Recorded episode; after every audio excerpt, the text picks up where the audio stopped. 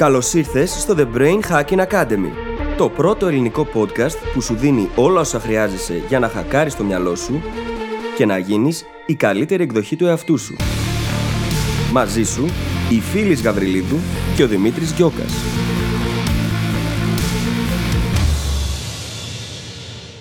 Γεια σου Brain Hacker και καλώς ήρθες σε άλλο ένα επεισόδιο του The Brain Hacking Academy. Το θέμα του σημερινού επεισοδίου είναι, wait for it, οι πρώτες φορές. Δεν θα σου εξηγήσω τι ακολουθεί, δεν θα σου δώσω περίληψη του περιεχομένου, θα σου ζητήσω απλά να θυμηθείς πόσο δύσκολο ήταν την τελευταία φορά που δοκίμασες κάτι καινούριο. Πόσο πολύ σε έβγαλε από τη ζώνη ανεσή σου και πόσο ζορίστηκες πνευματικά, ψυχολογικά ή ακόμα και σωματικά. Βλέπεις, η πρώτη φορά που κάνουμε κάτι είναι πάρα πολύ σημαντική. Όχι όμως για τους λόγους που πιστεύεις. Νομίζω πως έχω ήδη ιντριγκάρει και το ίδιο έκανε και ο τίτλος του επεισοδίου. Οπότε θα σε αφήσω απλά να το απολαύσεις και τα λέμε στην άλλη πλευρά. Καλησπέρα Δημήτρη. Καλησπέρα φίλη, τι κάνεις; Είμαι πάρα πολύ καλά. Εσύ; Είσαι πάρα πολύ καλά, μήπως γιατί περάσαμε τα τελευταία 10 λεπτά να γελάμε χωρίς λόγο; Με νευρικό γέλιο, όχι αστεία. Όπως καταλάβετε σήμερα ξεκινάμε με πάρα πολύ καλή διάθεση. και νομίζω πως κρατιέμαι για να μην συνεχίσω να γελάω. Τι νομίζω δηλαδή, είμαι σίγουρη. Έλα, πάμε για το επεισόδιο τώρα. Το γέλιο ήταν μια χαρά πριν. Γελάσαμε αρκετά. Ήτανε, ήτανε πολύ μ, χρήσιμο. Ήταν σαν το priming που κάναμε παλιά με το να χορεύουμε. ναι. ναι. Και είναι ο χορός, ε. Καιρό έχουμε να χορέψουμε έτσι. Όντως. Σημείωση για το επόμενο επεισόδιο, για την επόμενη ηχογράφηση. Ωραία, το φανταστήκαν όλοι οι brain hackers αυτή τη στιγμή να συμβαίνει. Πάμε για το επεισόδιο. Εσύ πώς είσαι, Είμαι πάρα πολύ καλά. Επιτέλους, όλη αυτή η δουλειά όλων αυτών των μηνών αρχίζει και πλησιάζει προς το τέλος της. Αρχίζει και έρχεται προς ολοκλήρωση. Και απλά ανυπομονώ. Απλά ανυπομονώ. Έχω κουραστεί, αλλά όλα πάνε καλά. Και χαίρομαι. Λίγες μέρες μείνανε, νομίζω. Λίγες μέρες μείνανε. Ακριβώς. Και μετά ετοιμαζόμαστε για άλλα. Έλα μωρέ τώρα. Έλα μωρέ τώρα. Γιατί σταματάει ποτέ; Το θέμα είναι να κλείσει ένα κεφάλαιο και να πάμε στο επόμενο. Αυτό ακριβώς. Και είναι μάλιστα το συγκεκριμένο κεφάλαιο με το κόσμο για την αναβλητικότητα το πρώτο μεγάλο κεφάλαιο τέτοιου είδους που κλείνει στη ζωή μου. Και επειδή ήταν η πρώτη σου φορά, Μάλιστα. πάμε για τις επόμενες πιο εύκολα τώρα και πιο απλά. ναι. Ακριβώς. Τέλος πάντων, το λέμε αυτό και με αυτόν τον τρόπο γιατί σήμερα το θέμα του επεισοδίου μας είναι οι πρώτες φορές. Θα περιμένω λίγα λεπτά να σταματήσετε να γελάτε. και Ή να κάνετε τους συνειρμούς που κάνατε. ναι, ακριβώς. και πάμε τώρα να μιλήσουμε όντως για το θέμα του σημερινού μας επεισοδίου, που είναι οι πρώτες φορές. Και τι εννοούμε εδώ. Σε κάθε τι που θέλουμε να κάνουμε στη ζωή μας, η πρώτη φορά είναι μακράν η πιο δύσκολη. Και αυτό είναι πάρα πολύ σημαντικό να το έχουμε στο μυαλό μας. Είτε είναι το να φτιάξεις ένα online course, το να ξεκινήσεις ένα podcast, να γράψεις, το να ξεκινήσεις να κάνεις συνεντεύξεις για δουλειά, το να δημιουργήσεις την πρώτη σου σχέση, το να ξεκινήσεις μια νέα δεξιότητα, μια μεγάλη δεξιότητα, π.χ. να μάθεις προγραμματισμό. Το πρώτο πράγμα που θα μάθεις είναι το πιο δύσκολο. Σε κάθε τι λοιπόν στη ζωή και σε πολλά άλλα παραδείγματα που θα μας βγουν κατά τη διάρκεια του επεισοδίου, οι πρώτες φορές είναι οι πιο δύσκολες. Αλλά, και εδώ είναι το μεγάλο θέμα που το κάνει αυτό το επεισόδιο, οι πρώτες φορές είναι και οι πιο σημαντικές. Μπορούμε να μείνουμε σε αυτό και να κλείσουμε το επεισόδιο τώρα. Σου έχει μείνει το χιούμορ από πριν, έτσι. ναι, δε- είναι και χαζό χιούμορ, δεν είναι τίποτα. οι πρώτες φορές λοιπόν, οι πρώτες φορές είναι οι πιο σημαντικές. Γιατί αυτές είναι που θα μας βοηθήσουν να χτίσουμε την εμπειρία που χρειαζόμαστε, ώστε να μπορέσουμε να το ξανακάνουμε αυτό και δεύτερη και τρίτη και τέταρτη φορά. Για μένα αυτή τη στιγμή, αν μου έλεγες να φτιάξω ένα δεύτερο online course, θα μου ήταν πολύ πολύ πιο εύκολο από το πρώτο. Ήδη. Ήδη. Και δεν, με το ζόρι έχει ολοκληρωθεί η πρώτη εμπειρία. Και η δική μου εμπειρία έτσι ήταν. Όταν έκανα το πρώτο, ζορίστηκα πάρα πολύ και το ξέρεις πόσο ζορίστηκα. Το θυμάμαι. Στο δεύτερο, βγήκαν όλα πολύ πιο απλά. Και σε επόμενη φάση, ακόμα και αν επιλέξω να κάνω πιο, πολύ πιο σύνθετη τη διαδικασία, ξέρω ότι θα βγει πολύ πιο εύκολα. Ναι, και ήδη πέταξες κάτι έτσι από τα πιο ιδιαίτερα κομμάτια του επεισοδίου, ότι αυτό με τις πρώτες φορές δουλεύει λίγο σε κομματάκια. Είδες τι είπες την επόμενη φορά, αν αποφασίσω να το κάνω πιο περίπλοκο. Τι σημαίνει αυτό, Σημαίνει ότι έχεις κατακτήσει αυτό που έχεις ήδη κάνει και χτίζεις πάνω σε αυτό. Και σιγά σιγά αρχίζουμε και μπαίνουμε και στην εκθετική αύξηση και τα λοιπά, σαν έννοιες, όπου όταν ξεκινάς κάτι να κάνεις πρώτη φορά, μαθαίνεις κάποια πράγματα, αποκτάς κάποια εμπειρία και την επόμενη φορά είναι πιο εύκολο να χτίσεις πάνω σε αυτό, να κάνεις περισσότερα. Γιατί έχεις κατακτήσει κάποια και κάποια άλλα, για κάποια άλλα είναι η πρώτη σου φορά. Είναι λοιπόν το πρώτο βήμα, η πρώτη φορά που θα δοκιμάσουμε κάτι. Μακράν πολύ πιο δύσκολο από οτιδήποτε άλλο. Ακριβώς επειδή είναι το βήμα στο κενό, πρόκειται για το άγνωστο, το οποίο μας τρομάζει και είναι απολύτως φυσιολογικά όλα αυτά τα συναισθήματα, διότι το μυαλό μας φοβάται το άγνωστο. Και αυτό έχει να κάνει με το ότι η ζώνη άνεσης είναι πάρα πολύ βολική και ανετη και πολύ cozy και comforting. Ακριβώς. Από την άλλη όμως, αγαπάει και το καινούριο πάρα πολύ. Θέλουμε λοιπόν να μείνουμε μέσα σε αυτή τη ζώνη άνεσης. Οπότε αυτό το άγνωστο, όταν πάμε να κάνουμε κάτι τελείως έξω από τα νερά μας, μπορεί ακόμα και να μας βάλει σε fight or flight, έτσι. Και συνήθως την πρώτη φορά που δοκιμάζουμε κάτι, είμαστε σε fight or flight. Γιατί είναι ένστικτο επιβίωσης. Otιδήποτε διαφορετικό από τα συνηθισμένα είναι θέμα επιβίωσης για τον εγκέφαλο. Σου λέει πού πας, τι πας να κάνεις; Είναι κυριολεκτικά uh, neuroscience, νευροεπιστημη φαντάζομαι. Ναι. Όπου κάθε φορά που αντιμετωπίζεις κάτι καινούριο, το μυαλό σου λειτουργεί με τελείως διαφορετικό τρόπο. Πρώτα απ' όλα το βλέπουμε αυτό στις τοποθεσίες. Όποτε βρισκόμαστε σε ένα μέρος που δεν έχουμε ξαναβρεθεί, μπορούμε να δούμε στα σκαν τον εγκέφαλό μας να είναι αναμένο στο 100% σχεδόν. Σε εισαγωγικά τέλος πάντων, μην πάμε σε αυτή τη συζήτηση. Όπου είναι πάρα πολύ σε εγρήγορση για να μπορέσει να παρακολουθήσει το περιβάλλον, να καταγράψεις όσο χρειάζεται να καταγράψεις κτλ. Τη δεύτερη φορά που πας στο ίδιο μέρος, η δραστηριότητα του εγκεφάλου είναι πολύ χαμηλότερη. Και αυτό είναι ο λόγος που όταν ξεκινάμε ένα ταξίδι προς άγνωστο προορισμό, η διαδρομή για να φτάσουμε μας φαίνεται ότι κράτησε πολύ περισσότερη ώρα και στο γυρισμό είναι Πάρα. πάρα, πολύ σύντομη. Όταν ήμουν παιδί, νόμιζα ότι μόνο εγώ το βιώνω αυτό. Όχι, είναι έτσι γιατί νευροεπιστημονικά το μυαλό λειτουργεί έτσι. Χρειάζεται να τα καταγράψει όλα, είναι σε απόλυτη γρήγορση, οπότε παρατηρείς περισσότερα πράγματα και γι' αυτό το λόγο ο χρόνος φαίνεται διασταλμένος. Ενώ δεν είναι στην πραγματικότητα. Ακριβώς. Ο χρόνος λοιπόν είναι σχετικός έτσι. Είναι, είναι με- γιατί η αντίληψη του χρόνου, προφανώς ο χρόνος είναι ένα πράγμα, αλλά η αντίληψη του χρόνου έχει πάρα πολύ να κάνει με το τι σημαίνει μέσα στο κεφάλι μας. Σε ατομικό επίπεδο, μιλώντας. Και πολύ πριν πάμε να δούμε το τι να κάνουμε για να τα πάμε καλύτερα αυτές τις πρώτες φορές, θέλω να τονίσω το πόσο σημαντικό είναι να έχουμε επίγνωση για αυτό το πρόβλημα. Γιατί αυτή η απόκληση, ότι είναι οι πιο δύσκολες, αλλά και οι πιο σημαντικές οι πρώτες φορές, δημιουργεί ένα κενό που αν δεν ξεπεράσουμε, κινδυνεύουμε να μην μπορέσουμε να πάμε ποτέ παρακάτω. Γιατί δυστυχώς, δυστυχώς, ο μεγαλύτερος τείχος, ο μεγαλύτερος γκρεμός, όπως μου αρέσει να λέω, είναι ο πρώτος που συναντάμε. Και κάθε ένα μετά είναι πιο εύκολο και πιο εύκολο και πιο εύκολο, μέχρι που μετά απλά ανεβαίνουμε ένα λόφο. Αρκετό καιρό μετά. Οπότε δυστυχώς καλούμαστε να κάνουμε την πιο δυνατή μας επίδοση στην αρχή. Και την πιο συνειδητή μας επίδοση. Ακριβώς. 100% βασικά. Δεν γίνεται αλλιώς. Και αυτό μπορεί να μας οδηγήσει ακόμα και σε αναβλητικότητα, έτσι. Όπως λες και εσύ πολύ συχνά. Ότι ειδικά οι άνθρωποι που θέλουν να κάνουν, να πετύχουν πράγματα είναι που γίνονται πολύ αναβλητικοί. Παίζει και αυτό το ρόλο του, έτσι δεν είναι, Δημήτρη; 100%. Μα σκέψει το εξής. Ο ορισμός της πρώτης φοράς.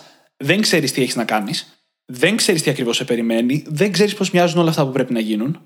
Οπότε, η- καταβάλλεσαι τελείως από όλη αυτή την πληροφορία που δεν έχεις. Δεν μπορείς καλά-καλά να κατανοήσεις τι πρέπει να γίνει. Και επίσης είναι και πάρα πολύ τρομακτικό. Κυριολεκτικά, ο εγκέφαλο μας πρέπει να νιώθει φόβο στις πρώτες φορές. Εννοείται ότι ανάλογα με το γιατί πρώτη φορά μιλάμε, αλλάζει το, το ακριβές συνέστημα και ακριβής ένταση, αλλά γενικά μιλώντας, ο εγκέφαλος μας νιώθει φόβο όταν αντιμετωπίζει κάτι που δεν ξέρει και δεν μπορεί να το κατανοήσει. Και ο φόβος είναι και για καλό, έτσι. Στην προσπάθεια να μας προστατεύσει, ενεργοποιείται. Φυσικά. Είναι πρωτόγονο ένστικτο. Από την άλλη, βέβαια, δεν ζούμε πια σε περιβάλλοντα στα οποία κινδυνεύουμε πραγματικά. Και αυτές οι πρώτες φορές δεν είναι απαραίτητα επικίνδυνες. Μάλιστα, ο φόβος για το άγνωστο πάρα πολύ συχνά μας κρατάει πίσω από το να κάνουμε πράγματα τα οποία είναι πολύ καλά για εμάς. Ακριβώς.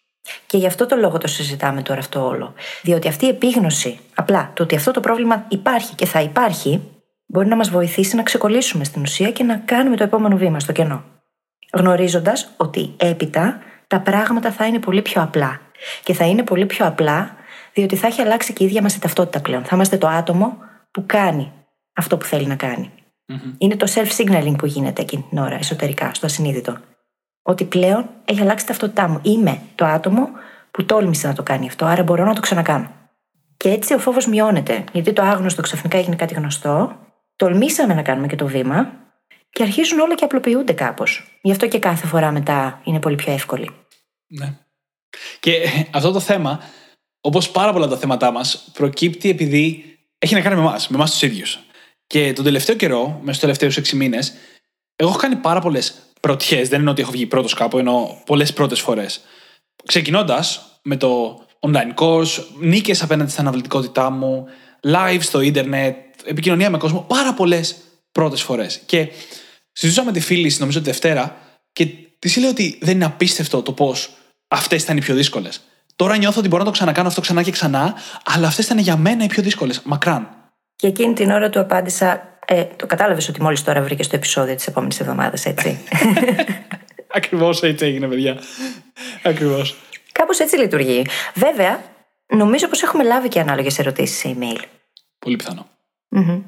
Πολύ πιθανό γιατί ακόμα και αν δεν χρησιμοποιούμε όλοι ακριβώς τις λέξεις που χρησιμοποιήσαμε εμείς εδώ για να περιγράψουμε το πρόβλημα, είναι κάτι που όλοι μας βιώνουμε. Την πρώτη φορά που προσπαθούμε να κάνουμε κάτι είναι η πιο δύσκολη και η πιο σημαντική. Τελεία. Και η ερώτηση αυτή που επαναλαμβάνεται από τους brain hackers είναι το πώς κάνω το βήμα. Πώς ξεκινάω. Χρειάζεται να γίνει αρκετή πνευματική διεργασία όμως, προκαταβολικά, για να φτάσουμε στο σημείο από το οποίο ξεκινάμε. Ακριβώς. Και είναι όλο αυτό που περιγράφουμε τώρα, να έχουμε επίγνωση ότι υπάρχει αυτό το θέμα και ότι είναι καλό, ότι μας βοηθάει να εξελιχθούμε.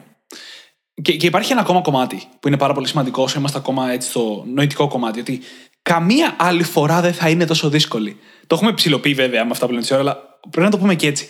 Η πρώτη φορά είναι η μόνη τόσο δύσκολη φορά. Δεν είναι απλά η πιο δύσκολη, είναι η μόνη τόσο δύσκολη.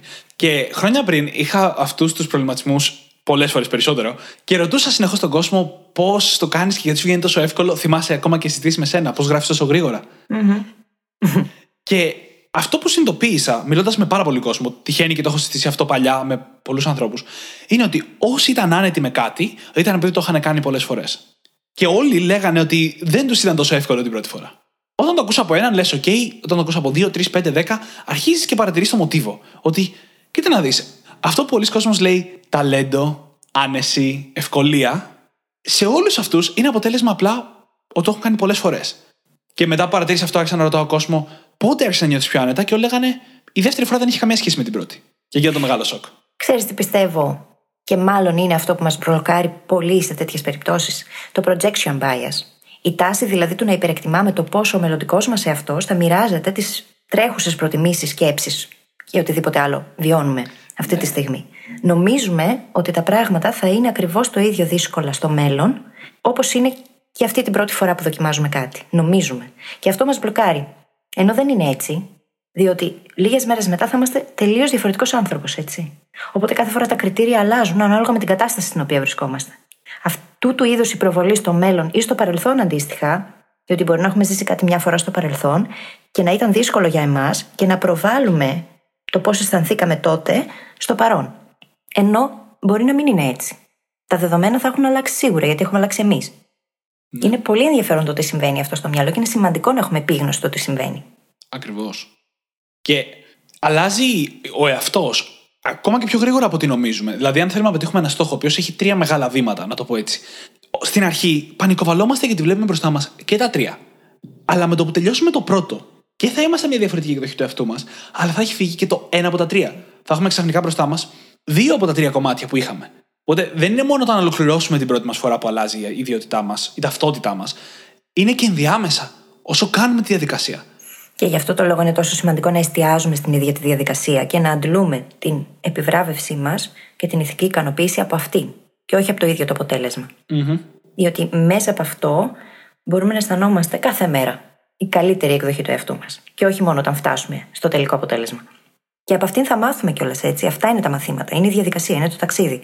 Όχι το τελικό αποτέλεσμα. Ακριβώς. Ε, και έχουμε αγγίξει με λίγες προτάσεις τόσα πολλά θέματα από το podcast μέχρι σήμερα. Growth mindset, πώς να θέτεις στόχους, stepping stones μοντέλο και τόσα πολλά άλλα θέματα που έχουμε συζητήσει κατά καιρούς. Δύναμη της θέλησης, τα biases, όλα αυτά εν τέλει σχηματίζουν ένα σύστημα ώστε εμείς να μπορέσουμε να πετύχουμε τις φορέ που είναι πιο δύσκολες.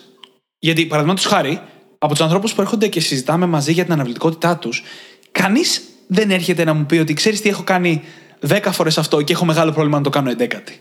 Συνήθως η αναβλητικότητα και πολλά άλλα είναι προβλήματα, το άγχος, είναι προβλήματα την πρώτη φορά ή τις πρώτες φορές έστω. Μέχρι που έχεις αρχίσει πλέον και μέσα από αυτές τις πρώτες φορές ή την πρώτη φορά, χτίζεις τα νοητικά μοντέλα που χρειάζεσαι, έτσι ώστε να μπορείς να αντιμετωπίσεις τον κόσμο αύριο με τελείως διαφορετικά μάτια. Ακριβώς. Κάνοντας λοιπόν τη δουλειά, ξεκινώντας, κάνοντας αυτό το βήμα στο κενό, ή το leap of faith, ή όπως θέλετε πείτε το, ναι. χτίζουμε τα καινούργια mental models που χρειαζόμαστε για να πάμε στα επόμενα βήματα. Και μέσα από αυτά τα mental models αρχίζει και έρχεται περισσότερη διάβγεια. Τι χρειάζεται να κάνω; Περισσότερη απλοποίηση, τι δεν χρειάζεται να κάνω. Περισσότερη επίγνωση της κατάστασης και της διαδικασίας και η ίδια η εμπειρία αυτή διαμορφώνει μια καινούργια ταυτότητα που μας οδηγεί τελικά στο να πετύχουμε πράγματα που νωρίτερα φαίνονταν αδιανόητα. Το αντιλαμβάνεστε πόσο σημαντικό πράγμα είναι αυτό και γιατί οι πρώτες φορές είναι τόσο σημαντικές. Είναι εκπληκτικό το τι γίνεται στον εγκέφαλο από την πρώτη στη δεύτερη φορά. Είναι απλά εκπληκτικό. Θέλεις να πάμε τώρα λίγο να αρχίσουμε να βλέπουμε το πώς, γιατί νομίζω θα βγάλουμε και άλλα πράγματα και για το γιατί κατά τη διάρκεια. Βεβαίως. Καταρχάς, κάτι που λες εσύ και είναι πάρα πολύ σημαντικό είναι το ότι την πρώτη φορά η τελειομανία πρέπει να φύγει από το παράθυρο. Με φόρα όμως. Ναι, ναι. Με φόρα. Αν έχει κολλήσει το μυαλό μας το ότι πρέπει να είναι το τελικό προϊόν από την πρώτη φορά τέλειο, έχουμε χάσει το παιχνίδι. Δεν θα ξεκινήσουμε ποτέ. Γιατί, τι λέμε συνέχεια, Γιατί το μέτριο που κάνεις είναι πολύ καλύτερο από το τέλειο που δεν κάνεις. Θυμάμαι λοιπόν όταν έκανα την πρώτη μου δημόσια ομιλία, είχα αυτό το πράγμα στο μυαλό μου. Τότε δεν σε ήξερα βέβαια και το έλεγα αλλιώς. Έλεγα ότι το δικό μου 70% είναι το 100% κάποιου άλλου. Και πρέπει να ξεκινήσω από εκεί που είμαι για να τελειώνουμε. Όταν λοιπόν προετοιμάστηκα για να κάνω την πρώτη ομιλία, που πήγε πάρα πολύ καλά έτσι, γιατί έκανα καλή προετοιμασία και είχα προετοιμαστεί και ψυχολογικά και πνευματικά πάρα πολύ καλά.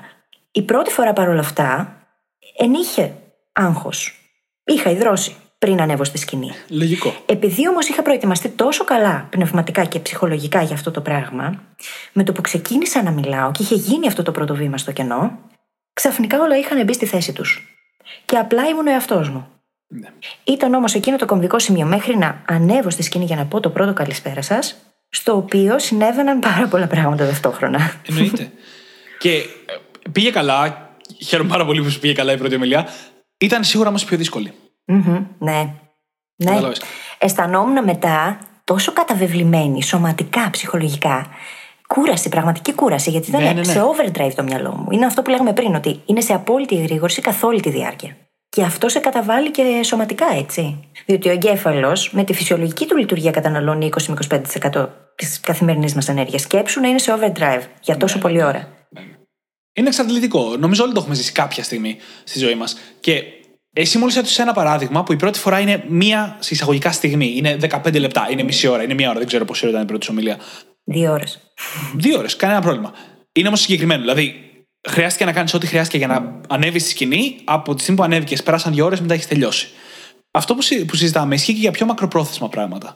Παραδείγματος χάρη, εγώ για να γράψω το course μου πήρε δυόμισι μήνες. Δυόμισι μήνες ήμουν ακόμα στο στάδιο πρακτικά της πρώτης φοράς. Γιατί ήταν όχι μόνο η πρώτη φορά που έφτιαχνα ένα online course που είναι αρκετά μεγάλο και τρομακτικό πράγμα να κάνεις, αλλά ήταν και επίσης η πρώτη φορά που νίκαγα την αναλυτικότητά μου τόσο πολύ. Ήταν η πρώτη φορά σε πολλά κομμάτια. Και η ιστορία του τι εφάρμοσα, τι τεχνικές έβαλα στο παιχνίδι, τι κόλπα έκανα για να καταφέρω να τα βγάλω πέρα, παιδιά, είναι, έχει πάρα πολύ πλάκα και θα σας την πω μια μέρα. Τώρα δεν είναι η ώρα. Το ζήτημα μου όμως είναι ότι οι πρώτες φορές μπορεί να είναι κάτι είτε σύντομο είτε εκτεταμένο. Και το ζήτημα είναι τι θα κάνουμε εμείς σε αυτό το διάστημα, όσο είναι, για να τα βγάλουμε πέρα. Είπαμε λοιπόν, πετάμε τη τελειομανία από το παράθυρο. Πρώτο πράγμα. Τι άλλο; Θυμάσαι όταν κάναμε την πρώτη ηχογράφηση για το podcast; Εγώ θυμάμαι. Φυσικά και θυμάμαι. Κανείς άλλος brain hacker δεν θυμάται όμως, διότι αυτό το επεισόδιο δεν ανέβηκε ποτέ. Ποτέ. Παιδιά, ποτέ. Ηχογραφήσαμε ένα επεισόδιο όταν ακόμα ήμασταν στην αρχή. Ε, δεν είχαμε ηχογραφήσει κανένα άλλο. Ήταν το πρώτο πρώτο πράγμα που ηχογραφήσαμε. Και θυμάμαι, το πειράζει λίγο η φίλη μετά που το ηχογραφήσαμε και μου το στέλνει. Και το άκουγα μέσα στο σπίτι, από τα ηχεία του λάπτοπ και περπατούσα πάνω κάτω και με έβριζα κυριολεκτικά κάθε 10 με 15 δευτερόλεπτα. Δεν μπορείτε να φανταστείτε πόσο αστείο ήταν τότε. Και πόσο πολύ μέσα από την ανατροφοδότηση και το feedback βελτιώθηκε στην αμέσως επόμενη λήψη. Όλο έτσι και η δική μου πλευρά και του Δημήτρη. Ναι, ναι. Απλά για μένα ίσως ήταν λίγο πιο εύκολο, διότι είχα και το παλιό podcast. Οπότε είχα κάνει εξάσκηση σε αυτό. Ναι, ναι, για τον ναι. Δημήτρη ήταν η πρώτη του φορά. Καταλαβαίνετε λοιπόν πως είναι πολύ σημαντικό να είμαστε και έτοιμοι να πετάξουμε υλικό από το παράθυρο μαζί με την τελειομανία. ναι. Και αυτό γιατί χρειάζεται να κάνουμε αυτή την προετοιμασία και σε ρεαλιστικές συνθήκες. Δεν είναι ότι απλά προετοιμάζω τον εαυτό μου ότι α, θα πατήσω record και θα ξεκινήσει η ηχογράφηση. Όχι. Δεν είναι μόνο το πνευματικό. Χρειάζεται να γίνει. Και από το να γίνει, μπορείς μετά να αντλήσεις και feedback, να βελτιώσεις τα σημεία, σε κέρια σημεία, την όλη διαδικασία και μετά να πας και να είσαι πολύ πιο έτοιμος. Ακριβώς. Και αρχίζουμε τώρα βασικά και μπαίνουμε σε μια σειρά από τεχνικές Η πρώτη από τις οποίες είναι το να πετάς πράγματα, όπου δεν μπορείς να τις εφαρμόσεις όλες σε όλες τις καταστάσεις. Αλλά αυτές τις τεχνικές, όταν εφαρμόζονται, μπορούν να μας βοηθήσουν πάρα πολύ με την τελειομανία. Δηλαδή, σε καταστάσεις που δημιουργείς κάτι, άρθρα, podcast, οτιδήποτε, το να το πετάξεις, να το φτιάξεις και να το πετάξεις, είναι μια λύση για να μην εκτεθείς με την πρώτη σου φορά. Μειώνεις δηλαδή την έκθεση εκεί που είναι το πιο δύσκολο. Μια άλλη τεχνική είναι να κλέψεις, συσσαγωγικά, ποια θα είναι η πρώτη σου φορά. Αυτό όλοι το ξέρουμε, αν και δεν το σκεφτόμαστε συνειδητά. Όταν, ας πούμε, θέλουμε να πάμε να κάνουμε μια παρουσίαση, πανεπιστήμιο, δουλειά, οπουδήποτε, δεν ανεβαίνουμε στη σκηνή πρώτη φορά και τότε κάνουμε για πρώτη φορά την παρουσίαση. Την έχουμε κάνει στον καθρέφτη, σε φίλους, πρόβα μόνοι μας, πρόβα στο αυτοκίνητο, οπουδήποτε, πριν πάμε να δώσουμε την ομιλία για πρώτη φορά. Οπότε την ίδια την παρουσίαση δεν τη δίνουμε για πρώτη φορά στη σκηνη Και μάλιστα βοηθάει την ώρα αυτής της προετοιμασίας να φανταζόμαστε κιόλας ότι έχουμε το κοινό μπροστά μας. Για να γίνεται όσο πιο ρεαλιστικό γίνεται τη στιγμή της πρόβας. Και ακριβώς έτσι κλέβεις συσσαγωγικά διότι έχεις κάνει την προετοιμασία σου έτσι. Και εννοείται πώ θα κάνουμε πρόβα. Και εννοείται πώ θα την κάνουμε όπως θα ήμασταν στη σκηνή πάνω. Αν πρόκειται για τέτοιου τύπου παρουσίαση ή αν πρόκειται για συνέντευξη. Δηλαδή, εκείνη την ώρα δεν προβάλλεις απλά τα λόγια. Αυτό είναι ένα μικρό ποσοστό του τι χρειάζεται να προβάρεις. Προβάρεις τη γλώσσα του σώματός σου, τις εκφράσεις του προσώπου σου. Γι' αυτό βοηθάει πολύ να κοιτιόμαστε τον καθρέφτη. Είτε είμαστε σε συνέντευξη εργασίας, είτε σε παρουσίαση στο πανεπιστήμιο, είτε σε ομιλία. Τις εκφράσεις του προσώπου τη παύση, την τονικότητα της φωνής. Παίζεις με όλα αυτά. Και βοηθάει πάρα πολύ το να έχεις αυτό το feedback από τον ίδιο στον εαυτό. Ακριβώς για να μπορέσεις να βελτιώσεις κάθε επόμενη φορά και όταν θα έρθει εκείνη η στιγμή που θα ξεκινάς να κάνεις αυτό που είναι να κάνεις, τα πράγματα θα φαίνονται πολύ πιο απλά. Γιατί θα έχεις βγάλει πολλά εμπόδια από τη μέση. Που διαφορετικά δεν θα ήταν και πολύ εύκολο να διαχειριστείς. Και αυτή η τεχνική είναι ακριβώς πάρα πολύ χρήσιμη όταν το να πετάξεις την πρώτη φορά δεν γίνεται. Δηλαδή, Πώς θα πετάξεις την πρώτη σου παρουσίαση; Θα την έχεις κάνει, θα σε έχουν ακούσει άνθρωποι. Σε περιπτώσεις λοιπόν που το να πετάξεις την πρώτη φορά δεν γίνεται, δημιούργησε ψεύτικες πρώτες φορές πριν από την κανονική πρώτη φορά. Είναι σαν την αναβλητικότητα που λέμε φέρε διορίε νωρίτερα για να μην γίνεις αναβλητικό. Mm-hmm. Παρόμοιο μοτίβο mm-hmm. λογικής και παρόμοιες ιδέες για το πώς να το κάνεις επίσης. Και απλοποιεί και τα πράγματα κατά μία έννοια, διότι παρατηρείς, βλέπεις τι λειτουργεί, τι δεν λειτουργεί και μπορείς να σβήσεις έτσι. Μπορείς να αφήσεις πράγματα απ' έξω. Και εδώ αρχίζουμε και μπαίνουμε λίγο σε μια περίεργη ισορροπία, γιατί όλα αυτά απαιτούν περισσότερο χρόνο. Το να πετάξεις κάτι, το να το ξανακάνεις ψεύτικα για πρώτη φορά. Ταυτόχρονα όμως, ο χρόνος που γλιτώνουμε είναι απίστευτος. Μόνο και μόνο με το να αυξήσεις τις πιθανότητες να κάνεις την πρώτη φορά, αυτό είναι τεράστιο. Και η ίδια η αναβλητικότητα, ενώ φαίνεται ότι θα είναι περισσότερη άμα έχεις περισσότερη δουλειά, εν τέλει είναι λιγότερη. Γιατί τι έχουμε πει, ότι η αναβλητικότητα έχει πάντα κάτι άλλο από πίσω, κάποιο φόβο συνήθως. Όταν λοιπόν εσύ μειώνεις το φόβο, τότε είναι και πιο εύκολο να νικήσει την αναβλητικότητα πρόθεσμα και να κάνεις τη δουλειά. Και πώς μειώνουμε το φόβο, με το να εκθέτουμε τον εαυτό μας σταδιακά με το σταγονόμετρο στην ίδια την κατάσταση. Ακριβώς. Σε μικρές εκδοχές αυτής της κατάστασης. Έτσι ώστε να γίνουν οικίες για το μυαλό και να μπορεί να τις διαχειριστεί πιο εύκολα αργότερα. Ακριβώς. Μία ακόμα στρατηγική είναι όπου βγάζει νόημα να μην ξεκινάς με την καλύτερη σου ευκαιρία. Είναι η τρίτη στρατηγική στο ίδιο μοτίβο, όπου ας πούμε, αν πας να κάνεις συνεντεύξεις για δουλειά και έχεις μια-δυο εταιρείες στις οποίες θέλει πάρα πολύ να δουλέψεις, αλλά δεν έχεις ξανακάνει ακόμα συνεντεύξει. Ε, μην πας αυτές για πρώτη συνέντευξη. Mm-hmm. Βρες εταιρείες που είναι δεύτερες προτεραιότητες, όχι 25, έτσι, δεύτερες προτεραιότητες, κάνε συνεντεύξεις εκεί. Πάρε το κολλάι, συνήθισε τη συνέντευξη, δες λίγο πώς δουλεύει, να στέκεσαι καλύτερα και εσύ ο ίδιος μέσα στη συνέντευξη και μετά πήγε να κάνεις συνέντευξη σε εταιρείες που πραγματικά θέλεις να δουλέψεις. Είναι όλα τρόποι να χακάρουμε το σύστημα έτσι. Όλα. Και ο σκοπός είναι να μας βοηθήσουν να μείνουμε έξω από το κεφάλι μας. Κάνοντας αυτό, δηλαδή πηγαίνοντας σε καταστάσεις που δεν έχουν τόσο υψηλό επίπεδο ρίσκου, είναι πολύ πιο εύκολο να εκτεθούμε στην κατάσταση. Ειδικά όταν πρόκειται για τέτοιες καταστάσεις που έχουν να κάνουν με έκθεση προς τα σε άλλο κόσμο, όπως είναι το παράδειγμα της συνέντευξης εργασίας. Θα μπορούσε να γίνει μια προσωμείωση με κάποιον coach ή να γίνει προσωμείωση σε εταιρείες που αναλαμβάνουν να κάνουν recruiting ή με κάποιον φίλο μας, έτσι. Ακριβώς. Σε πρώτο στάδιο. Ακριβώς. Να μην πάμε κατευθείαν δηλαδή στα βαθιά. Είναι πάρα πολύ σημαντικό αυτό. Γιατί αλλάζεις την όλη έννοια της πρώτης φοράς. Και αντικειμενικά πάρα πολλά businesses εκεί έξω, σε όλο τον κόσμο, υπάρχουν γιατί ελαφρύνουν το βάρος της πρώτης φοράς. Σε βοηθάνε, σου δίνουν πράγματα έτοιμα. Τώρα, λόγο για το τι πράγμα μιλάμε, αλλάζει το μοντέλο, έτσι. Mm-hmm. Αλλά είναι μεγάλο πρόβλημα. Αν, ειδικά αν δεν έχουμε επίγνωση γι' αυτό. Πάμε λίγο τώρα παρακάτω. Έχουμε πει για την τελειομανία. Το, το πρώτο μεγάλο κομμάτι είναι ότι η πρώτη φορά η τελειομανία πρέπει να φύγει από το παράθυρο. Και είπαμε για κάποιες τεχνικές για να κάνουμε πρακτικά αυτό. Μία πολύ παρεμφερής λογική και τεχνική, ίσως μια πιο γενίκευση, είναι ότι πρέπει να απλοποιήσουμε αυτό που έχουμε να κάνουμε. Δηλαδή, αν η πρώτη φορά είναι δύσκολη, πρέπει να κάνουμε ό,τι μπορούμε για να την κάνουμε απλά πιο εύκολη. Αν, ας πούμε, θες να ξεκινήσει ένα καινούριο podcast, και το λέω αυτό γιατί έχουμε το δικό μας παράδειγμα, το οποίο θες να είναι γύρω στα 40-45 λεπτά κάθε επεισόδιο. Ξεκίνα και κάνε μια ηχογράφηση 10 λεπτά στην αρχή να δεις πώς θα βγει. Δεν είναι ανάγκη η πρώτη φορά να είναι 40 λεπτά. Κάνε μια δεκάλεπτη, πέτατη και έχεις ήδη χρησιμοποιήσει δύο τεχνικές από τις δύο τεχνικές που έχουμε πει μέχρι τώρα. Άκουσε την πριν την πετάξεις όμως, να δεις τι δεν πήγε καλά για να το βελτιώσεις. εννοείται. Τώρα μπαίνεις στα κομμάτια της ανατροφοδότηση που εννοείται. Ναι, αυτό είναι το θέμα. Αν απλοποιήσουμε τα πράγματα και εστιάσουμε σε εκείνα τα μεμονωμένα στοιχεία της κατάστασης που έχουν πραγματική αξία και εστιάσουμε στο να βελτιώσουμε αυτά από μόνα τους και μετά να πάμε να τα συνδυάσουμε σε ένα μεγάλο τσάνκ, σε ένα μεγάλο κομμάτι, τότε έχουμε χακάρει στην ουσία τον τρόπο που το μυαλό μας αντιλαμβάνεται το φόβο απέναντι σε αυτή την πρώτη φορά. Ναι, αυτό που είπες μόλις μου συνδέει πάρα πολύ αυτό που συζητάμε σήμερα και με τον νόμο του Πάρκινσον. Γιατί τι έχουμε πει ότι συμβαίνει όταν έχεις μια διορία και στριμώχνεις τη δουλειά στον χρόνο που σου απομένει, το μυαλό αυτόματα διαλέγει τα πιο σημαντικά και κάνει αυτά. Κάνει δηλαδή αυτόματα μια απλοποίηση, έναν κανόνα 80-20 στην κατάσταση. Αν λοιπόν έχουμε κάτι που θέλουμε να κάνουμε για πρώτη φορά και μπορέσουμε να βάλουμε μια διορία, ώστε ο νόμο του Πάρκινσον να μας υποχρεώσει να το κάνουμε όσο καλύτερα μπορούμε στον χρόνο που έχουμε διαθέσιμο, τότε βοηθάμε πάρα πολύ τον εαυτό μας να ξεπεράσει αυτή την πρώτη Και νομίζω πραγματικά, αλήθεια το λέω, ότι είναι το αντικείμενο που διδάσκεται καλύτερα από οτιδήποτε. Η οδήγηση είναι πάλι ένα εκπληκτικό παράδειγμα. Γιατί κανονίζει το πρώτο μάθημα και τη στιγμή που μπαίνεις μέσα στο αυτοκίνητο για το πρώτο μάθημα, είναι μία από τις πιο τρομακτικές πρώτες φορές που θα ζήσεις στη ζωή σου.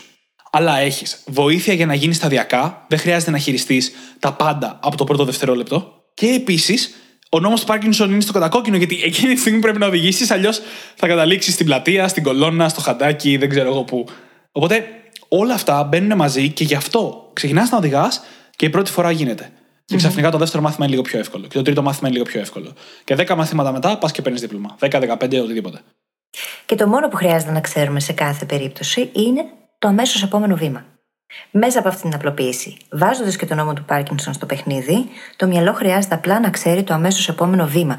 Δεν χρειάζεται να μας τρομάζει το ότι δεν ξέρουμε όλα τα υπόλοιπα ή ότι δεν μπορούμε να τα δούμε ξεκάθαρα. σα ίσα. Και αυτό είναι καλό. Δηλαδή, πολλοί άνθρωποι αγχώνονται για το γεγονός ότι δεν γνωρίζουν ποια είναι τα επόμενα βήματα, ειδικά όταν πρόκειται για μεγάλους στόχους. Και αυτό είναι και ερώτημα που τέθηκε στην ομιλία σου, έτσι. Ναι, ρώτησε κάποιος μετά την ομιλία για την αναβλητικότητα τι γίνεται όταν θέλουμε να πετύχουμε ένα μεγάλο στόχο. Πρέπει να ξέρουμε όλα τα ενδιάμεσα βήματα για να φτάσουμε αυτό το στόχο. Και η απάντησή μου ήταν η εξής.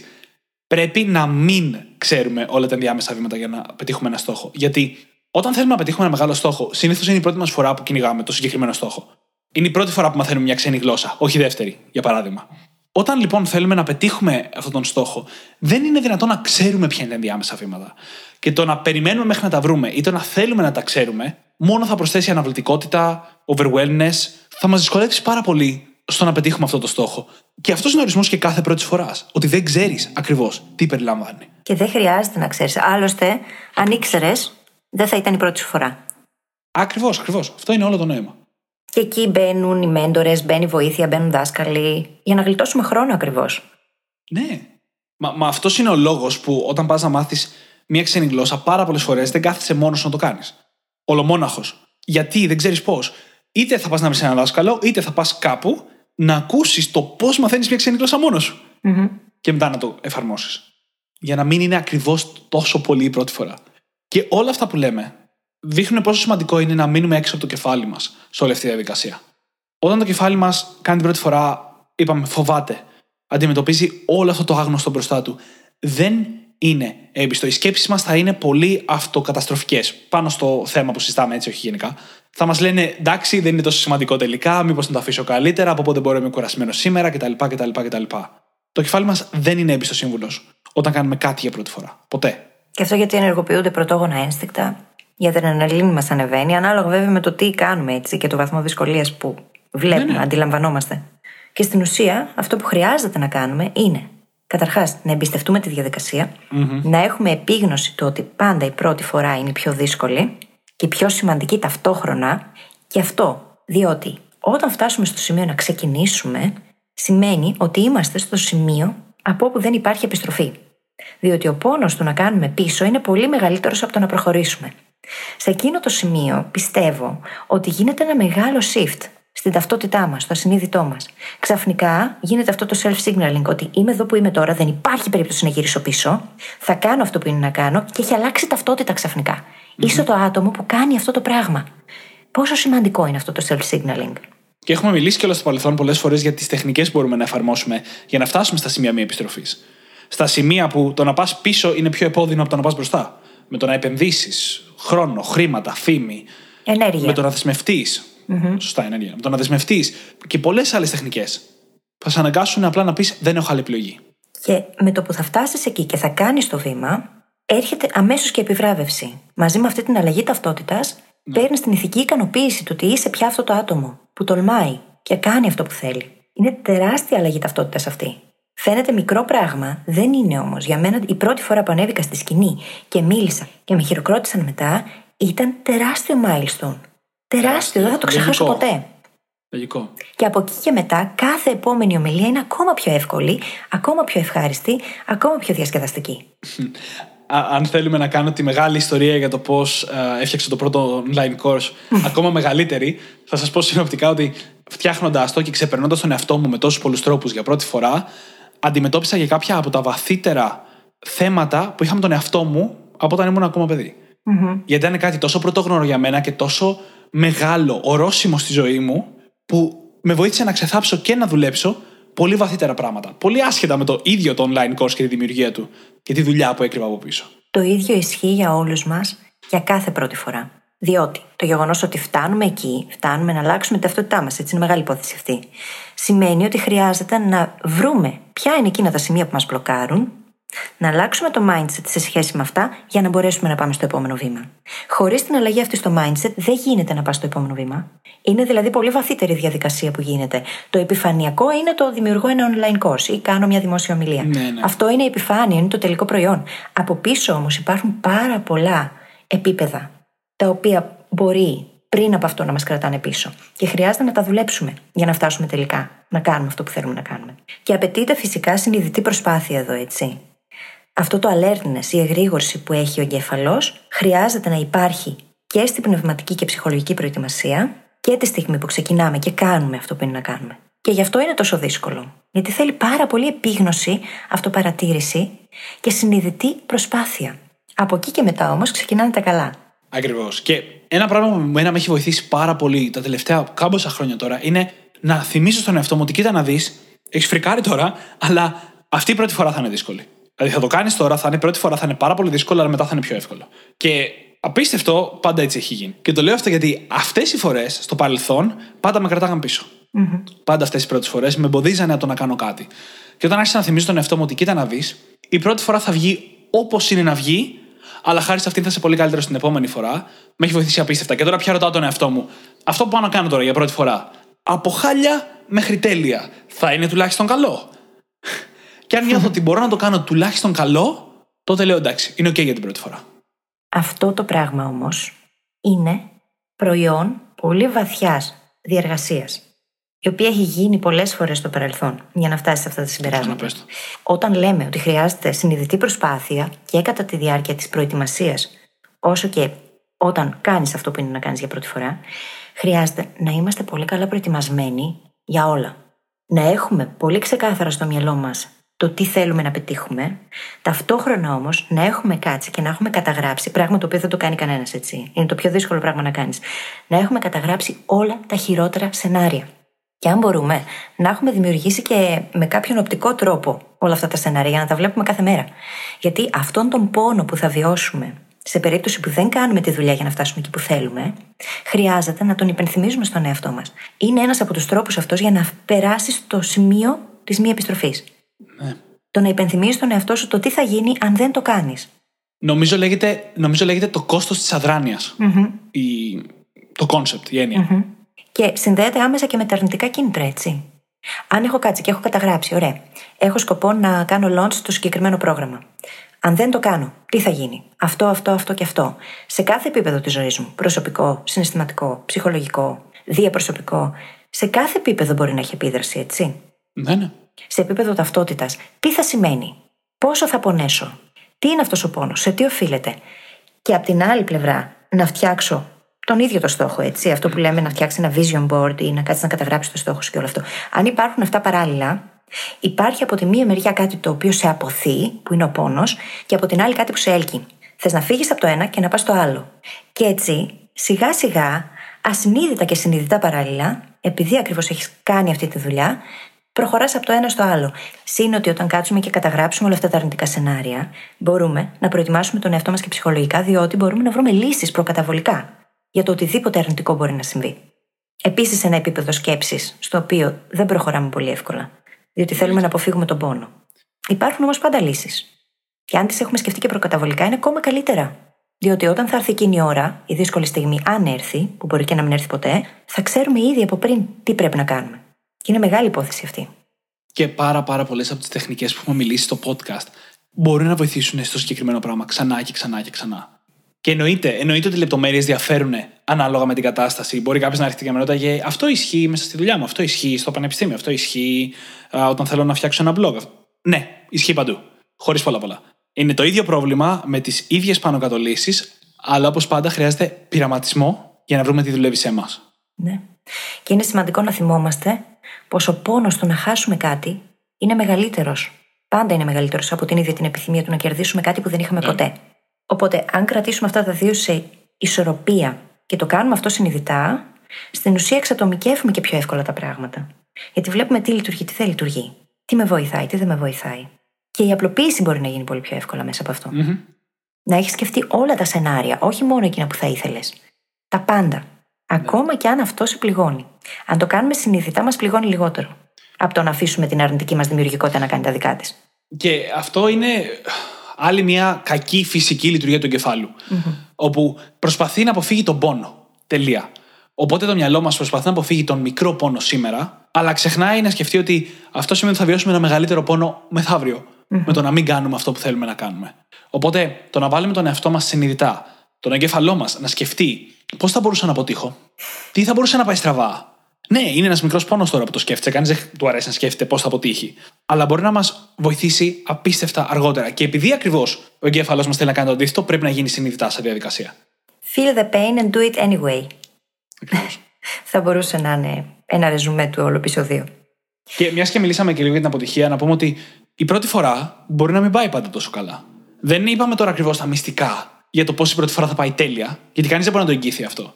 Είπαμε σήμερα τα μυστικά για το πώς να κάνεις την πρώτη φορά. Και αν αποτύχεις, είναι μια ευκαιρία για να μάθεις. Και η δεύτερη και πάλι θα πάει καλύτερα. Και ξαναγυρνάμε εδώ στο growth mindset και στο ότι η ανατροφοδότηση είναι εκείνο που υπάρχει μόνο. Δεν υπάρχει αποτυχία. Μόνο ανατροφοδότηση. Feedback. Γι' αυτό το κάνεις. Α κατεβάσουμε λίγο τα standards λοιπόν στην πρώτη φορά. Γιατί ξεκινώντας, και αυτό πάλι σημαίνει πετάω την τελειομανία από το παράθυρο. Ποια είναι τα standards μου, το τέλειο ιδανικό αποτέλεσμα, ή το να το κάνω και να είναι decent, να είναι αξιοπρεπές; Χρειάζεται να βρούμε εκεί τη χρυσή τομή. Mm. Και να πάρουμε από την διαδικασία την ίδια την ανατροφοδότηση, έτσι ώστε την επόμενη φορά να είμαστε καλύτεροι. Και μέσα από αυτό συμβαίνει και κάτι άλλο που είναι υπέροχο. Χτίζουμε momentum. Αποκτάμε ορμή. Κατά μία έννοια. Τώρα η μετάφραση στα ελληνικά δεν μου αρέσει πάρα πολύ του momentum, αλλά. Δεν πειράζει. Τι να κάνουμε; You know what I mean. Αποκτάμε λοιπόν momentum. Δεν θα το πω ξανά στα ελληνικά. Και επειδή υπάρχει αυτό, και επειδή η κίνηση και η δράση φέρνει και άλλη κίνηση και άλλη δράση, γιατί έτσι λειτουργούν τα πράγματα στη φύση και μέσα στον άνθρωπο, είναι πιο εύκολο μετά να κάνουμε και τα επόμενα βήματα. Και γίνεται όλο και πιο εύκολο όσο περνάει ο χρόνος. Ακριβώς. Άρα λοιπόν χρειάζεται να γίνει αυτή η πρώτη φορά ακριβώς γιατί πρέπει να ξεκινήσουμε από κάπου για να ξεκινήσει αυτή η όρμη να υπάρχει αυτό το momentum. Και αν ο φόβος αποτυχίας είναι κάτι πάρα πολύ μεγάλο, να θυμίσω ότι η αποτυχία είναι μια ευκαιρία για να μάθεις και μπορείς να μειώσεις τα πόσα πολλά μπορείς να χάσεις την πρώτη φορά. Αν την πετάξεις την πρώτη φορά, αν επιλέξεις στρατηγικά την πρώτη φορά, αν δημιουργήσεις ψεύτικες πρώτες φορές. Με αυτές τις στρατηγικές μπορείς να μειώσεις το πόσο θα πονέσει μια πιθανή αποτυχία την πρώτη φορά. Και πάλι θα έχεις μάθει. Οπότε είναι ένας φανταστικός συνδυασμός. Και με αυτό θεωρώ πως ήρθε η ώρα να κλείσουμε το επεισόδιο. Τι λες; Σύμφωνο. Θα πω τα κλασικά. Μπορείτε όπως πάντα να βρείτε τις σημειώσεις του επεισοδίου μας στο site μας στο brainhackingacademy.gr. Και θα σας ζητήσουμε να πάτε και να μας βρείτε σε όποια εφαρμογή έχετε επιλέξει για να μας ακούτε, να μας γράψετε και ένα φανταστικό πεντάστερο review, γιατί βοηθάτε το podcast να ανέβει. Θα το διαβάσουμε στον αέρα φυσικά για να ζηλέψουν όλοι σας οι φίλοι. Παρεπιπτόντω δεν διαβάσαμε σήμερα. Δεν πειράζει όμως. Τα αφήνουμε για Θα το, το επόμενο χρωστάμε για την επεισόδιο. επόμενη φορά. Τα χρωστάμε, έχουμε πολλά. Ακόμα καλύτερα. και φέρνετε φυσικά το χαμόγελο στα χείλη μας. Σας ευχαριστούμε πάρα πολύ που ήσασταν μαζί μας και σας ευχόμαστε καλή συνέχεια. Καλή συνέχεια.